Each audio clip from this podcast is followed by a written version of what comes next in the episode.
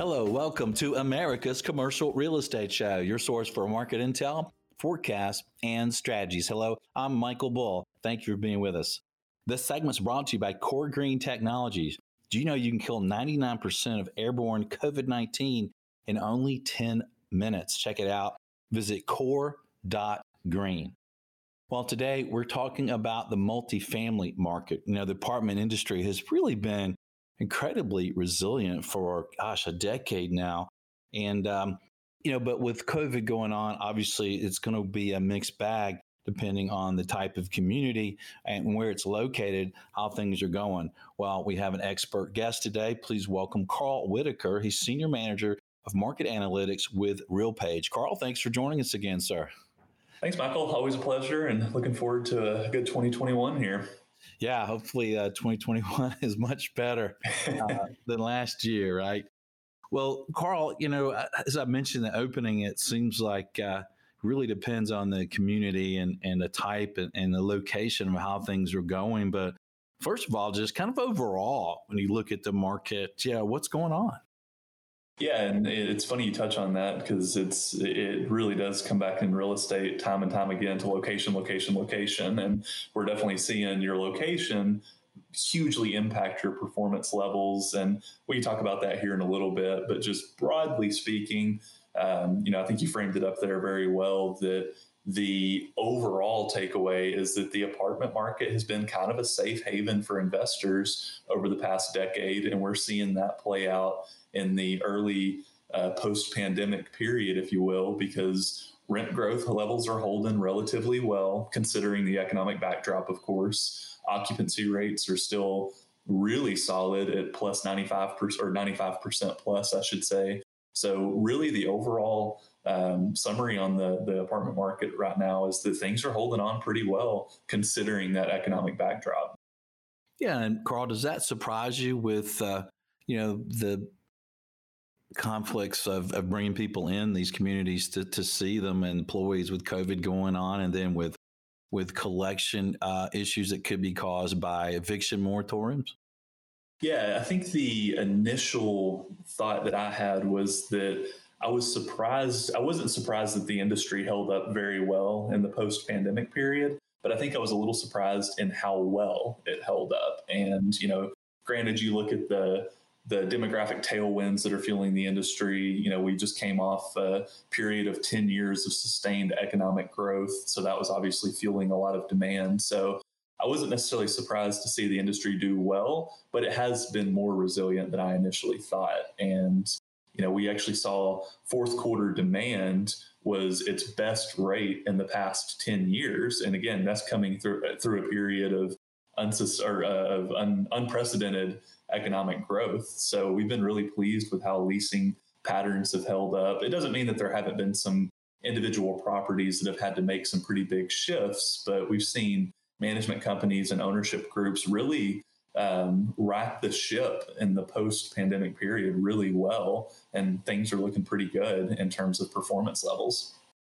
What are th- some examples, Carl, of um, some properties that are kind of really suffering right now, either geographically or by property type? What we're really seeing is properties in the urban cores are tending to have the most difficult.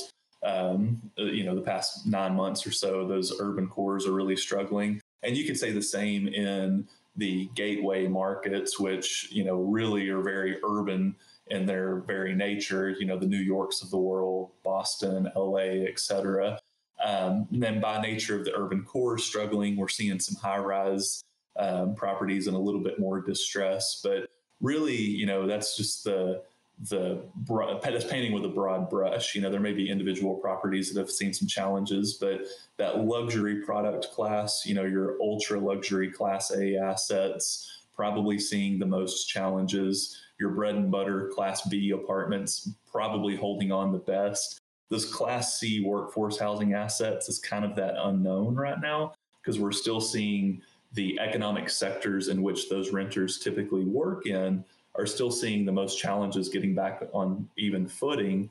However, you're seeing, you know, still relatively decent performance among those more affordable um, property types, and that's simply just because the alternative of those living arrangements, which is single family housing, is you know still out of reach for uh, many folks, and single family housing really hasn't cooled off over the past few months. We've seen the single family industry hold on relatively well too.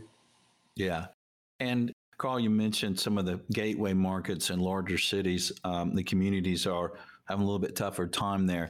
And do you see that differ as well related to cities that are uh, transit oriented versus cities who aren't as transit oriented?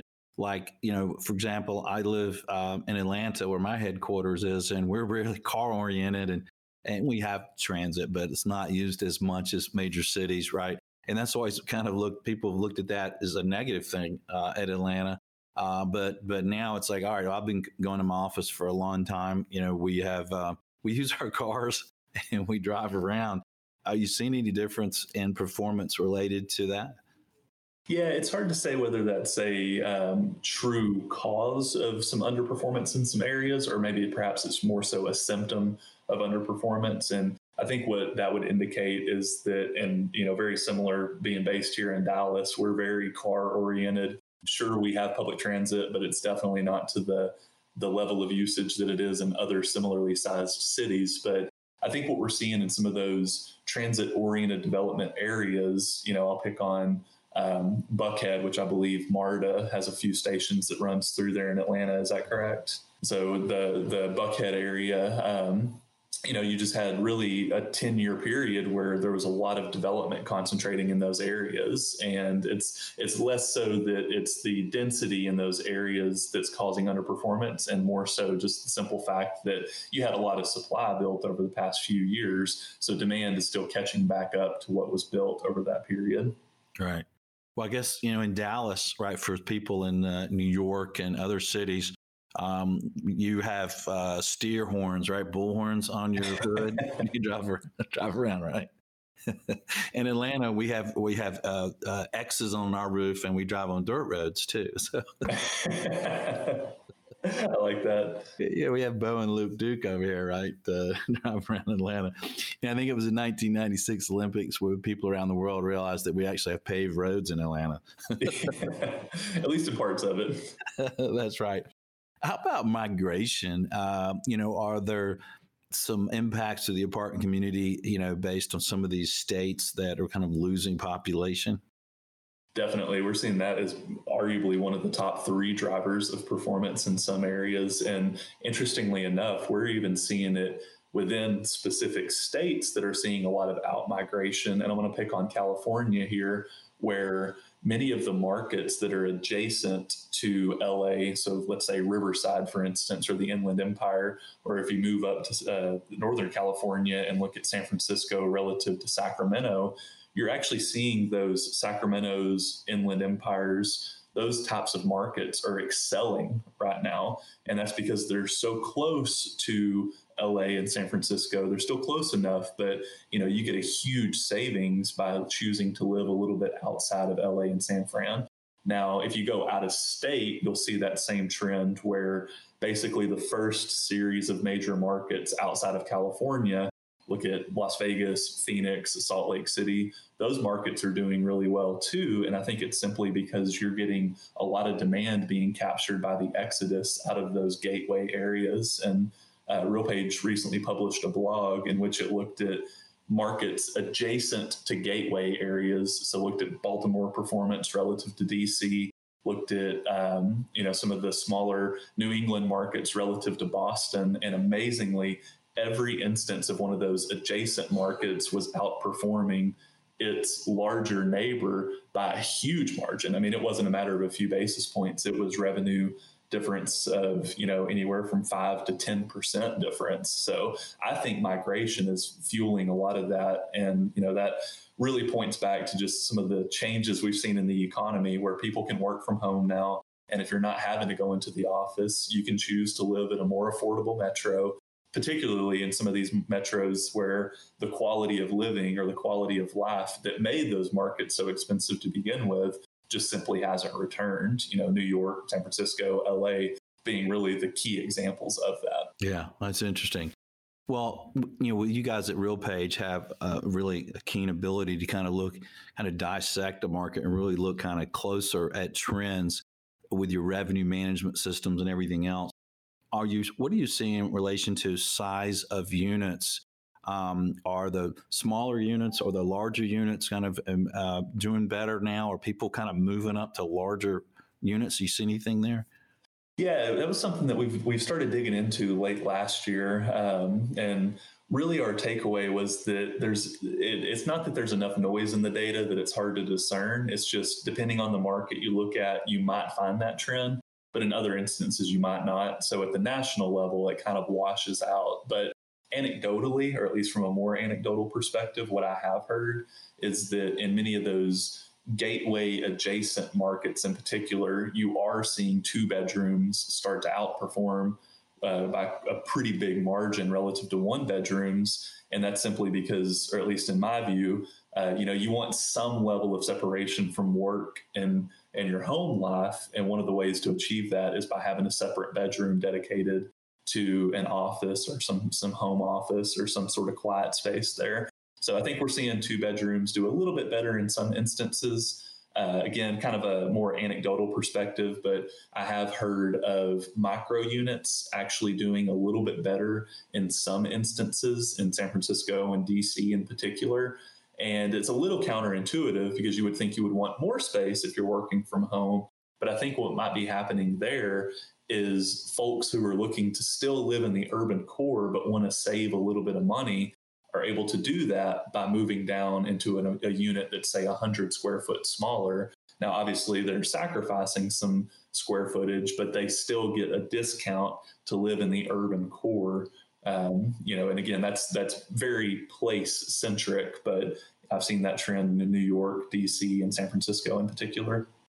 And in the past we've seen that benefit kind of b properties and even down to c. Are you seeing that?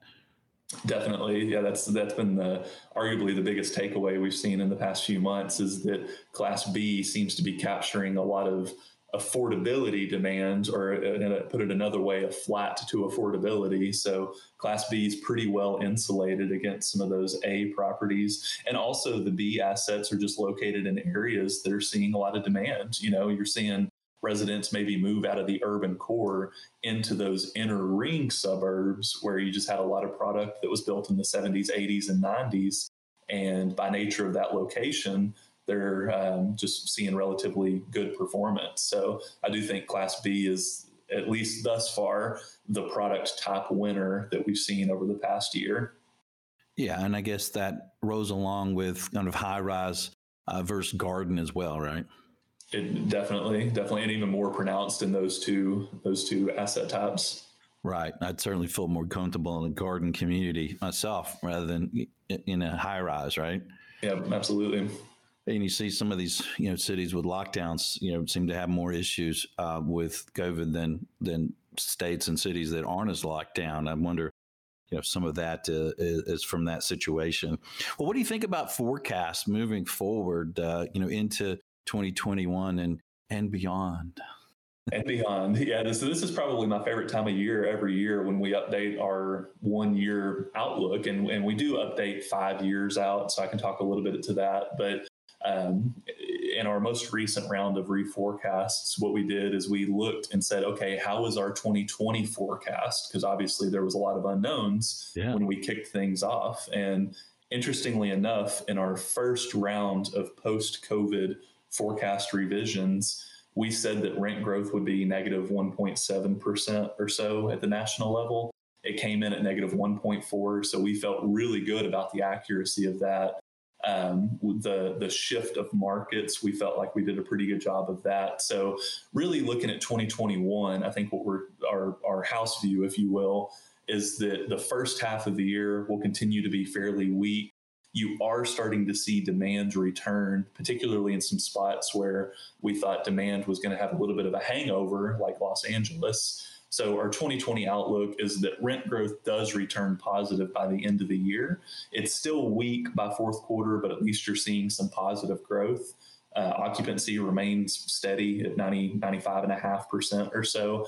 If there is one additional challenge in 2020, it's that our or I'm sorry, 2021. Thank you. Yeah. Still getting used to that. Yeah. Um, if there is one additional challenge this year, it's that the um, supply pipeline still hasn't had a chance to shut off in the post-COVID period, and we're forecasting about a 405,000 units delivering, which is about a 50k increase from last year. So that might put additional pressure, particularly in some Class A units this year. So that's going to be something we watch for. Now, as we move forward into 2022, 2023, I think we think things start to stabilize at more normal levels. If there is one thing we think is going to shift that's a 2022, 2023 trend, I think it's that the, some of those gateway markets may still be underperforming, partially because of the unknown economic climate in those areas. You know, do you actually have further out migration? So, largely speaking, our takeaway is that 2021 Sunbelt markets, we really like those areas. Uh, a few instances like Dallas, where you have just continual supply, maybe a little bit weaker there than, say, in Atlanta, where you've actually got supply pulling back for the first time and it seems like forever. Um, we like those areas. The gateway markets we think are still going to struggle. And then you could break that even down to a micro level where we like the suburbs, urban cores, maybe some individual areas with opportunity, but things are going to need to stabilize before we change much of our outlook in those those regions. Okay, well, interesting. Um, a lot of opportunity then uh, it looks like in, in lots of communities uh, around the country. Well, what are you seeing for um, capital markets for cap rates and, and velocity of sales? So cap rates and velocity of sales, I think last time we talked about this too. It's there's still this interesting disconnect where cap rates are still compressing. We're looking at cap rates at the US of about 5.1, maybe a little bit over 5%. And that's down about 20, 30 basis points year over year. So cap rates are still compressing. But when you look at the dollar volume and the overall transaction activity, that's down about 45% over the past year. You know, this is the first time in who knows how long where fewer than $100 billion worth of properties traded over a 12 month period. I mean, that's the first time we've been below 12 digits. And again, who knows how long. Uh, 40, 45% drop off in the number of properties traded. So, uh, you know, you would think that that would lead to cap rates decompressing, but again, we're still seeing cap rates remain pretty tight. But I think really that just suggests that you know, investors still lack the space. Uh, you know, there's still a lot of demand out here. In any recession, you're going to see some level of funding dry up. But overall, if you compare apartments to other product types, office, retail, uh, less so industrial, but particularly office and retail, um, you know, the the investment outlook still looks pretty good.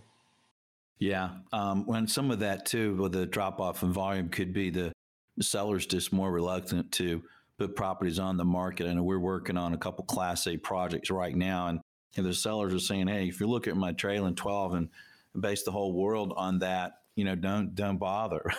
right, right. Um, so uh, I think that may be just kind of a lack of product, and if there's a lack of product, then there's still demand. Maybe that could be something that's helping compress those cap rates. Yeah, yeah, absolutely. Well, Carl, what would you leave our audience with to think about for for multifamily um, as we move into 2021? Yeah, I think I'd say that you know we again we look at 2021 and similar in many ways to 2020. There's going to be a set of unique challenges that come up that probably weren't the case in 2020. But overall, I think the industry is in really good shape considering. Um, I think it'll be interesting as we move forward to see from a development perspective, do single family homes start to recapture more of the overall demand of developers, similar to what we saw from 2000 to 2010? Now, I definitely don't think single family building gets to that level, but do you see a shift away from multifamily into more single family development? And if so, then that does that certainly boosts the multifamily outlook in terms of performance levels in years, let's call it five through 10 of our forecast. Yeah. All right. Well, well said and great information as usual, Carl. Thanks for joining us, sir. Always pleasure. Thanks, Michael. Thank you. And if you'd like more information from Carl Whitaker uh, with RealPage, check them out, realpage.com, uh, and stay with us. I'm Michael Bull. This is America's Commercial Real Estate Show.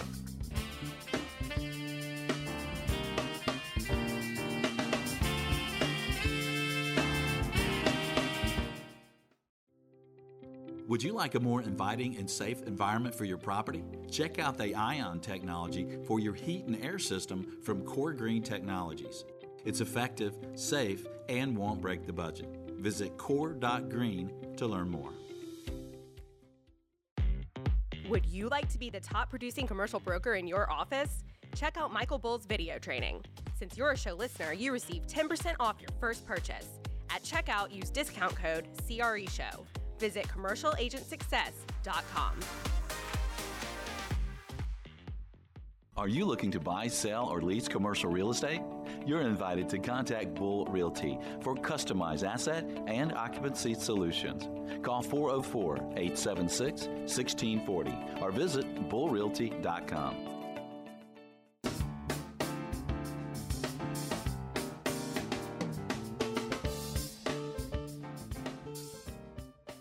Welcome to America's Commercial Real Estate Show, your source for market intel, forecasts, and strategies. Hello, I'm Michael Bull. Thank you for being with us. This segment is brought to you by my company, Bull Realty. For customized asset and occupancy solutions, visit bullrealty.com or give me a call directly. Well, today we're talking about student housing and, and co living. It's kind of interesting because student housing has been a, a, great sector um, for many years and, and, a growing sector. And um, but how has COVID impacted student housing? You know, what's the future of student housing? You know, a lot of uh, students are, are still kind of uh, working or going to school uh, at home virtually, and some of them are in some of the schools. So we'll figure out figure out what's happening there. Also, um, talk a little bit about co living, which is very interesting. Uh, please welcome our guest. It's Rick Jones. And Rick is president of Caliber Living. It's an, a Mallory and Evans company. Rick, good to see you. Thank you for joining us. Thank you for having me. Well, Rick, first of all, uh, tell us you you have a, a, a, lot of student housing properties. You you've been in the industry a long time. Uh, I'm sure the this COVID thing's been been rough on you guys as it has on most people in most industries and sectors. You know what what has it been like for you? Oh, it's been. I'm so glad when we can finally get to the point where we don't ever have to talk about COVID. But it's been a it's been an interesting year for sure. We've seen um, some assets that have performed actually better because of COVID, and then others that are um, really struggling because of COVID. And and it really goes from market to market, school to school, as to the impact and and the school's response to um, what's going on with it. But it's been um, interesting. We've had to focus on things that we never thought we would have to focus on before. Um, you know, things like cleaning, which were was always important, but never as critical as it is now to go out and make sure that we're taking care of cleaning the offices and our, our common area spaces and taking care of those and that being a top amenity. Um, but it's been an interesting ride and it's something I hope we don't have to face in the future. Yeah. And what do you expect for the future? And, and you, what do you expect personally out of the student housing performance? And then what is kind of the sector or the industry uh, expecting? I think part of it depends on how well the economy recovers from this.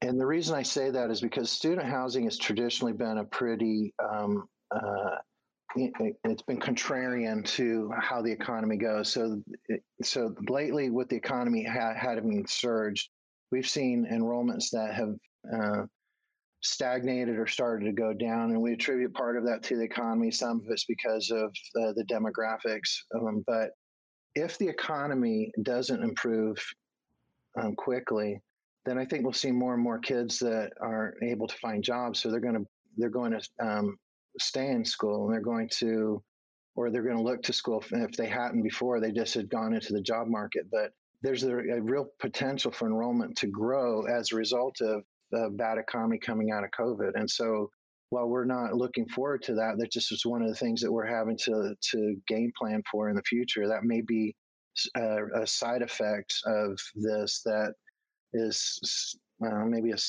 something to look forward to, if we can say that with something with COVID. But if it doesn't, if the economy um, is, uh, is, stays resilient, then I think that we'll see what we saw before COVID. We'll kind of go back to, to it, but it also depends on how the schools um, are going to respond in the future. I think a lot of them are going to be afraid to continue to have these live on requirements in the traditional dorms that they've had. We've seen like um, one of the schools that we're at um, in uh, North Carolina, they've already announced for the next school year, uh, 2021 22, that they're not going to enforce their on campus living requirement, hmm. in which then frees it, it really is a um, good for the off campus housing providers. Um, so I think it's a mixed bag depending on how the administration wants to treat it. Um, we've been able to cooperate with a lot of our universities and help them with um, space planning to accommodate their students when they were spreading out a little bit. And um, so that's been helpful. But in other markets, um, we've seen where the students are able to more easily commute to school. And so if the schools um, closed down or um, only having uh, in-person classes once a week, then they can more easily live at home, which then has them commuting to campus, and so there's not as much of a need for them to live close to school. So I, you know, it, it's I really what I envision happening in the future is that the schools are going to be more um, careful about the live on requirement and how they are how densely they're going to populate their um, housing on campus. They can't get rid of the on campus um, housing, but I think that they're going to adapt the use of it differently, which then should bode well for the off campus housing providers like us. Yeah, uh, that certainly makes sense. And uh, it also makes sense that. Um, that the economy won't rebound immediately. Um, and so, to, to, your point earlier, that there may be uh, more unemployment. And when there's uh, stronger unemployment, a lot of people do say, well, it's a good time to, to be in school. Um, so, uh, you know, it seems like uh, the health and safety aspects of, of all these properties has uh, been tough for everybody.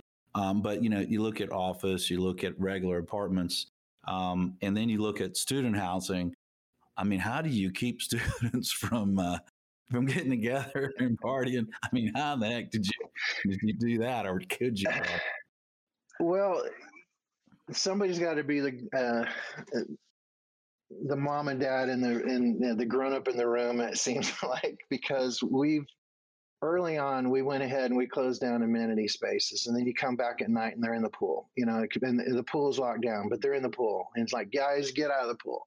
Where the, the space is closed down. Um, and we don't have the um, fitness areas open for good reason. We don't have the same kind of activities that we were having before with um, uh, you know Taco Tuesdays and all these other things where we was it, we we had these great events that we would plan, um, and all of that came to a screeching halt. And I think people were pretty patient with it at first, and they understood it. And then as the economy um, kept no, not the economy, but as the as as you got more used to it, then they started trying to um, find different ways to engage. And so we're never going to keep them from being able to um, have the type of fun that they want. And that's one of the lures of living off campus. But we do what we try to do is to program and, and to make sure that the events that we have and um, really anticipate what they're doing and where they're going to be. We are limiting the number of people who are in our clubhouses so that we can clean it and make sure that it's cleaned appropriately in between uses and that um, that can still engage with the fitness and some of the other things, that the swimming pool and um, the clubhouse spaces. But we've got to do a better. We've been doing uh, uh, cleaning schedules three times a, a day with um, spraying and wiping down surfaces and all of that, and and and really trying to make it it's as good as a place that as it can be with with regards to that and yeah. you know some of them have the attitude, I'm just going to get COVID and get it over with. and and we've got a workforce that is also, um, you know, um, student age, and so it's hard to to keep them from engaging it, it after hours. Um, and so we just have to, we, we continually adapt and we learn from this whole process. And I think that's part of the big message of COVID overall for all of us is the adaptability. And it's really remarkable how, and these many industries, uh, how they've continued to adapt and find new ways.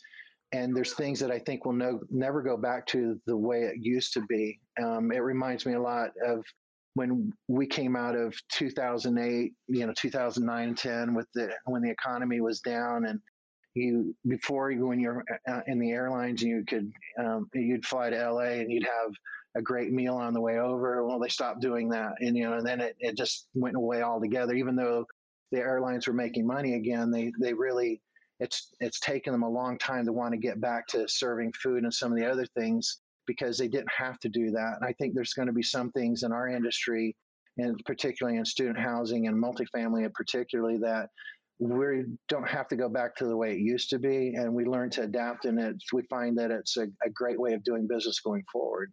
Yeah. Well, let's get off of COVID because heck, you know, the vaccine's here.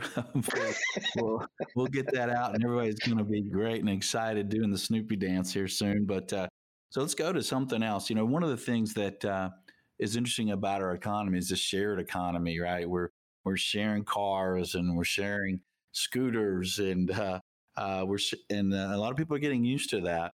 Um, and one of the things with student housing is is really shared apartments, right? Renting about by the room. And um, and one of the I want to hear about your your new project. You guys have a co living uh, project. Uh, it's an historic bakery in Knoxville that's an adaptive reuse. It sounds like an awesome uh, project, but but briefly, uh, first of all, tell our audience kind of what what co living is.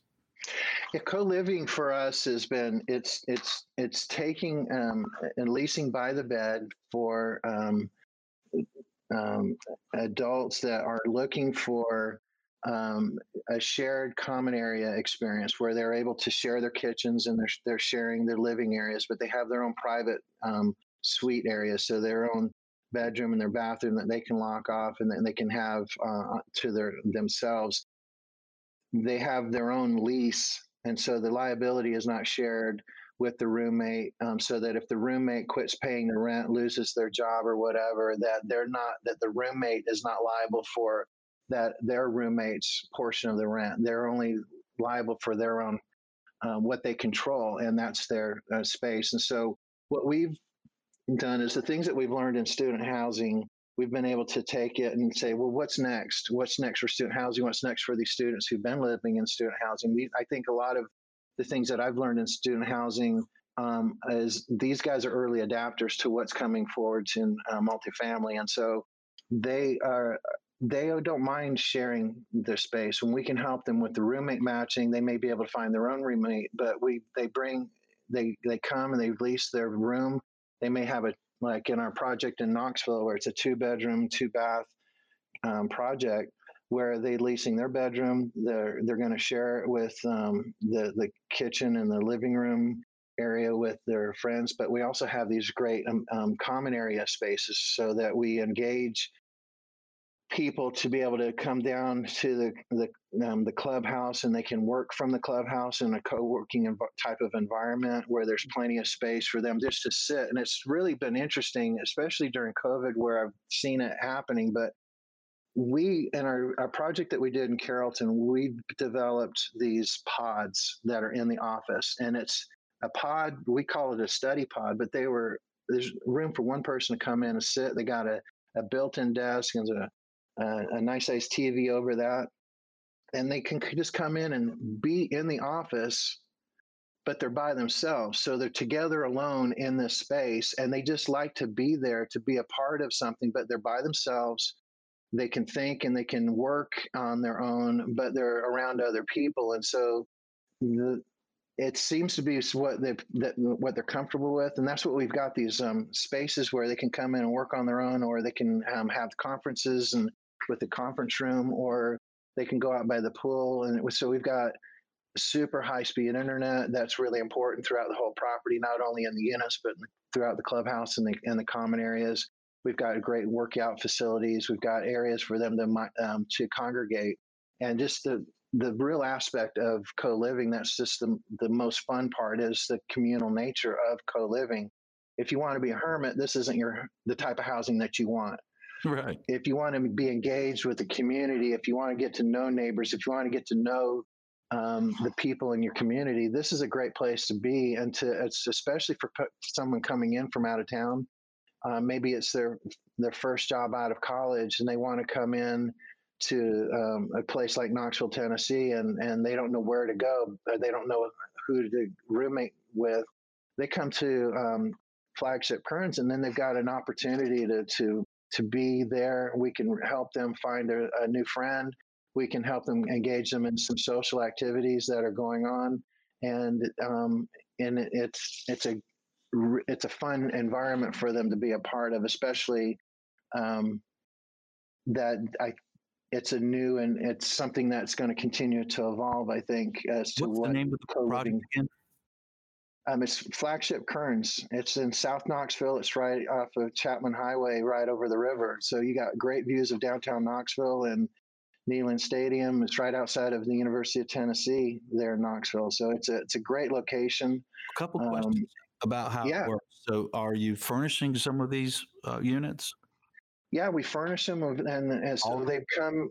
They've got um, the beds, and, and they've got um, like the living areas. They've got couches and the TVs and the armchairs and sofa, sofa tables. You got bar stools, and uh, you you got the majority of what you need. If you might want to augment it with some uh, personal pieces if you want, um, um but uh, you can come in and, and customize it even and um, with what you need. The other thing that I think about with co-living that is, I think, unique, the way that we define co-living is it's a lot of flex, flexibility in it because when you go to a normal apartment, they want to lock you into a 12-month lease or more. And if you don't get a 12-month lease, you can you can do six-month leases and, and whatever, but it's usually 12 months or more is what they want to lock you in. And we want people to come in. We're going to be flexible in it, and I think that's one of the things that that a lesson we're trying to take from Airbnbs of the world, where they want the flexibility. These guys, our demographic that we're tracking right now, they really like the flexibility of being able to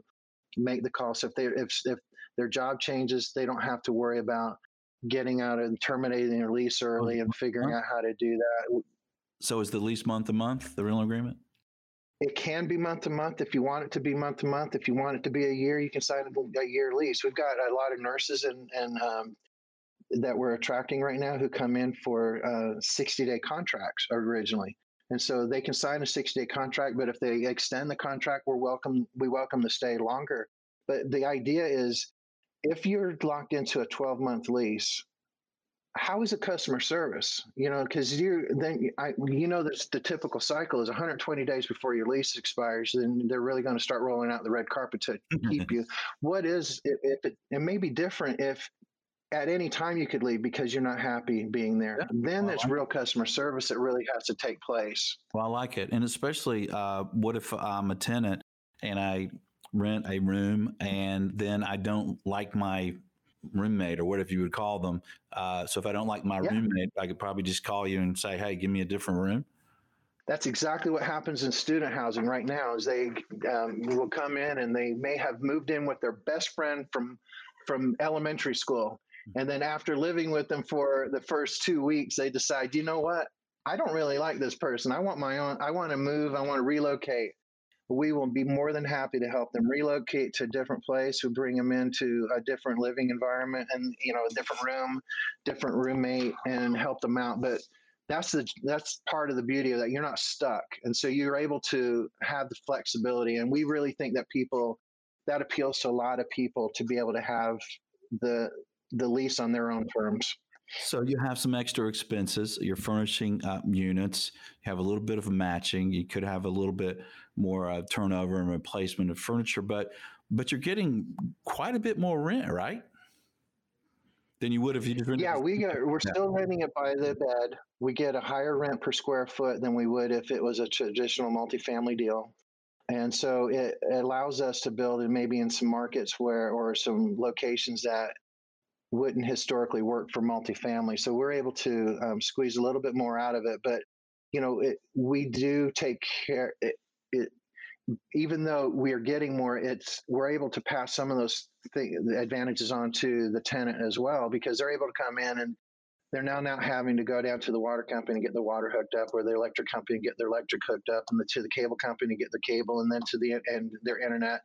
It's all a one-stop shop. We've got all that on. Nice. You just pay us for what you're using in that regard, and then it's there. And so we've already negotiated those. You can't find internet for you know fifteen dollars a month on your on your own, but we've already got that pre-negotiated and wired, and, and it's there. And so we're able to find some efficiencies for them, and um, it's it's a nice cost savings generally for somebody if they were out to go out and get their own one or two bedroom apartment they're going to see at least a 30% savings as they come into some of these co-living um, uh, projects like ours and what would you estimate the difference um, in your uh, annual net operating income from operating a property like this as compared to just operating it as normal apartments is it a 25% increase in NOI? Uh, what what is it? Is the is the uh, juice worth the squeeze here? I think it is because you're we're going to spend more time marketing. Okay, and that's the real uptick for us is the marketing cost for it too because we're we're having to attract people on a more frequent basis. Mm-hmm. Um, but a lot of that's done uh, digitally anyway, and so it's you, know, it, it's marginal at that point, but the juice is worth the squeeze at this point. So I, when we're looking at that, to say that we've got a, probably 20% more NOI, I think is, is really um, uh, realistic in that. Okay. Well, that is uh, that's a good uh, amount of juice there. I like it, and it sounds like it also mm-hmm. worked well for tenants to come in that they're looking for corporate uh, companies looking for a corporate apartment as well. They they got a kind of a, a, a flexible lease, and all they do is go to, go to you and sign up. Right? They don't have to do anything else. That's right. Yeah, a lot of markets we're working with is the as these companies so that they can help to as they like for instance, Regal Cinema is right behind our project in Knoxville. While Regal's not um, um, the theaters aren't open, they still doing business at the corporate um, their North American headquarters there. So we were working with these corporations to help them with housing some of their people, and and um, we're also working. Uh, we've got a you know a, a, a small number that we're uh, experimenting with uh, with Airbnb and and um, short term housing providers to do less than thirty day housing options there. And so we're experimenting with that so that we can um, facilitate the same if the if the business that we're working with they have somebody that's coming in for a week okay cool we can accommodate you in that in that venue. And if somebody's coming in, they're coming for a football game or whatever. Um, a lot of the markets where we've operated, they have limited hotels already, and so it allows us to um, dip our toe in the water of the short-term housing providers as well, and see how that uh, comes out. Yeah, and you know you you've done student housing and very experienced in it, so this kind of mixing of of roommates, if we could call them that, uh, is something you guys are used to to dealing with. But for a regular apartment owner who's not used to that and is concerned potentially about the liability of matching two people who don't know each other and something having there being a problem there, is there another kind of level of insurance that you need, or do you just have the tenants kind of waive that that issue?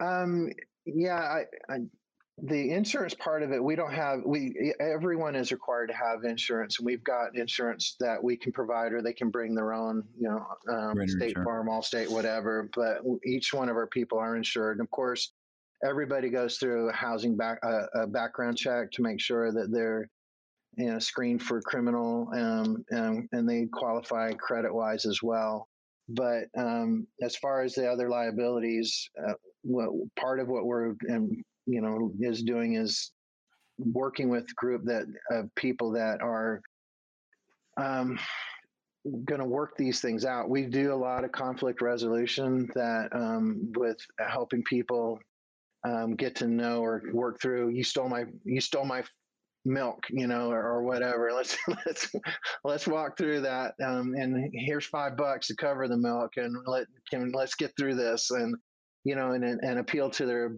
um, people's higher instincts and and and I, and it generally it, it's worked very well in student housing and um, I know that this is adaptable to um, uh, to this core of, of, group of people as well, and so we're, we're excited to have it. We opened up um, this project for people to start moving in. They start moving in on Saturday, and um, um, we're excited to, to welcome more people in the near future on that. What's the website for that project?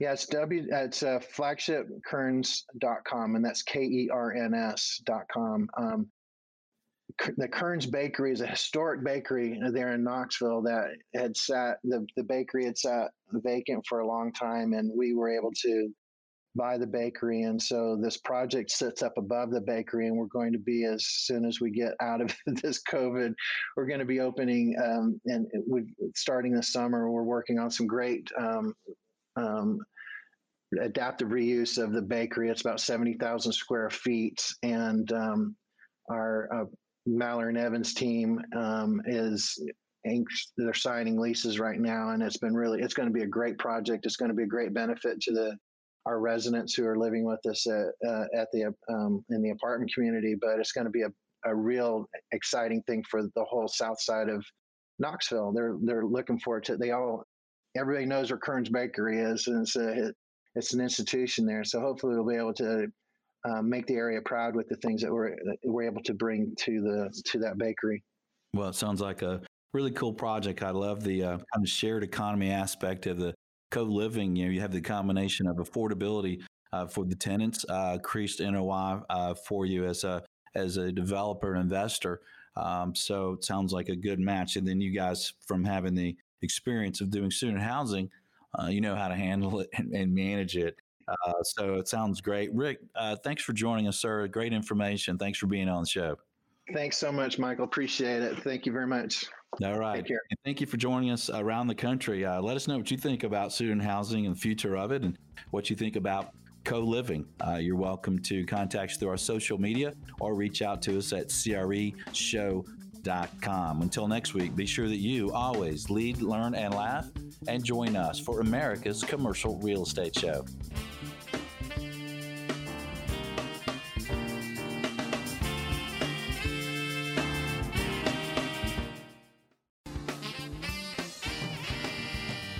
If you appreciate the show, think about the opportunity to do business or refer business to our sponsors. Bull Realty. For customized asset and occupancy solutions, visit bullrealty.com. Commercial Agent Success Strategies. For incredible commercial agent training, visit commercialagentsuccess.com. Vista Property Reports. Use smartphone location technology for commercial real estate due diligence visit vistapropertyreport.com slash CRE show. Core.green. Use ion technology to create a safer environment for your real estate. Visit core.green. For more commercial real estate intel, forecasts, and strategies, visit creshow.com.